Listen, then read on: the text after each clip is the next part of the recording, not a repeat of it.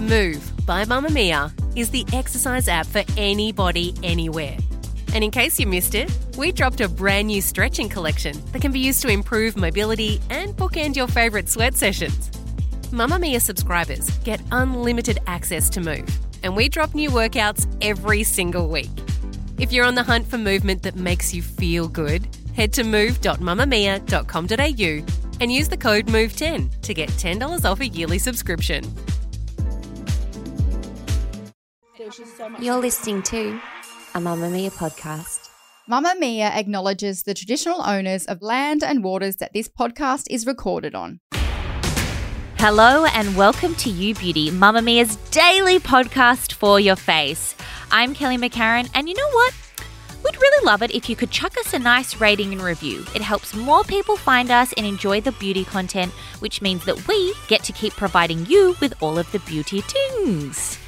Today on the show, we're going to spotlight dermaplaning, which is basically a very fancy way of saying you shave your face. So, professionals differ the two by saying that face shaving is something that can be done at home with a razor to remove, like the surface layer peach fuzz that we all have, while dermaplaning involves a dermatologist or fancy skin person to actually scrape your face with a surgical scalpel to remove the hair, the peach fuzz, and even the very top layer of your skin, which sounds very aggressive, doesn't it? So think of shaving as the DIY hair removal option and the dermaplaning as the professional version. So while this is a relatively new practice to hit us Westerners, the Western civilization, Asian women have been using this amazing Japanese facial technique. It's called kaosori in Japanese for centuries. Clever lasses. Now, there's absolutely no rule that says that you have to shave your face, or you don't have to shave anything. Do whatever you want to do. But if you're looking for ways to make cakey foundation look smoother, or to improve your skin texture, it's a damn good option. And face shaving can even help your products penetrate deeper into your skin because it's actually removing that top layer of hair and dead skin that's potentially blocking all of these expensive lotions and potions that we're slathering on. So it's blocking them from potentially being absorbed properly. Now, I can't actually remember why or how I started shaving my face, TBH, because it was a long time ago now. And while it's quite common to hear people talk about it now, I started probably about five years ago, and I was often looked at with absolute horror when I admitted as such. And the reason I started and why I like the practice so much is that although I have very fair hair, I am one hairy, hairy beast lady. So if you look at my face in the sun, I have so much like really fine hair, so the peach fuzz covering it. And under makeup, I just wasn't into it. Like I would be super feeling myself at home, and then I would see a photo of myself and my hairy makeup face, and I would just be like, oh no. I don't even know where I found out about it. Surely it just, you know, I didn't just think in my mind, oh, I might shave my face. I'm sure I would have seen it on YouTube or something. But I started shaving my face about once a month and I've literally never looked back. I use a derma blade, which is more of the razor, but it's not like a scalpel. It's much safer than that. And I carefully work all over my face and I always try to save it before an event because trust me, your skincare and makeup will never look as fresh and flawless as it does post shave. So if you're keen to give it a go, grab yourself a pack of facial razors as they're the most affordable and effective type of blade. And the key to preventing ingrown hairs and razor burn is to actually make sure that you're using sharp sterile razor. So that's why I just like buy them in packs because I really don't like to use them even more than twice. So let's move on to how the devil do you actually do this? Because obviously it could be a little bit scary and you do need to pay attention. I still have a tiny scar on my upper lip from many years ago when I wasn't paying attention and I was filming it and there was a lot of blood and it was just not good. So don't make that mistake. Firstly, I would advise that you actually practice. So test it on another part of your body. So maybe your leg or just somewhere that's easier to access and that isn't on your face, obviously, so that you understand how to properly angle the razor to get the best effect. Next, I want you to cleanse your face. So we're going to wash away all of the grime or anything that's already on your face. It's also going to soften your skin, which will soften your hair, and you'll be prepped and ready to go. Now, step two some people and I personally do like to do this occasionally, swear by like shaving clean, dry skin, which adds that extra exfoliation. It is best to use something on damp skin, which is going to then deflect the friction and prevent irritation. And especially if it's your first try, I would definitely use an oil or something that's just like really slippery so that you can easily just glide that razor over without causing any issues. So make sure that you wet your entire face, then apply a, like a thin layer of cream or oil, whatever you fancy, really. Not anything colored though, because obviously you need to be able to see what you're doing, and pop that all over the area that you're going to shave. Step three get that razor and shave in very short, light strokes. So, from your practice, you should understand the right angle that you need to be able to like get the hairs and not cause any injuries. But I generally tilt the razor, lightly place it against my skin at like a 45 degree ish angle. And once you've got the hang of it, you use those short, light strokes to shave the hair in the direction that it grows to avoid ingrowns. And I also like to use the other hand to pull the skin like away to keep it really tight, and then it prevents the razor from slipping or tugging on the skin. And I mean, I generally do my entire face. Once you start, you'll realize how hairy you actually are. So I will start up at my forehead, I get all around my eyebrows. That requires a very steady hand. We don't want to be missing a caterpillar. That would be a bit sad, wouldn't it? And then I'll work down around my cheeks, along my jaw, my chinny chin chin, and my mustache get the most hair.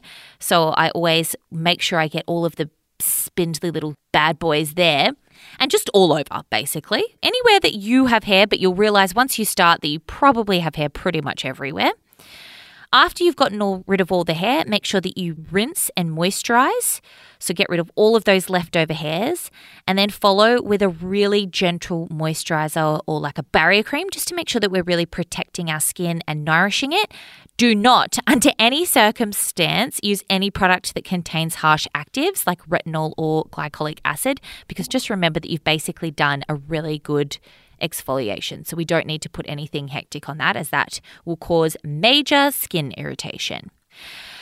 And the only sort of side effects from doing face shaving is that you potentially could get a little bit of skin irritation and redness. So I've got quite reactive, sensitive skin, and sometimes my skin will, yeah, be a little bit like sensitive and a bit red afterwards if I've gone a little bit too ham. But I'll just pop that really rich barrier cream over the top to help heal it and calm it down, and then it's fine after a couple of hours please take note if you have super sensitive skin or any active acne breakouts, avoid at all costs.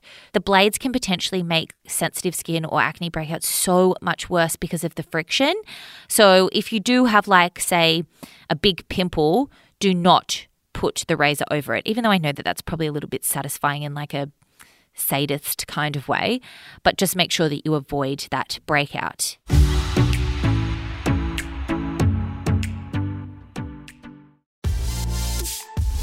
Mamamia subscribers, you've been asking and we've been listening. Now you can get all of your exclusive subscriber audio on Apple Podcasts. That includes everything from bonus episodes of your favourite pods to exclusive segments to all of our audio series. To link your Mamamia subscription to Apple Podcasts, open the Mamamia Out Loud page in your Apple Podcasts app and follow the prompts or head to help.mamamia.com.au.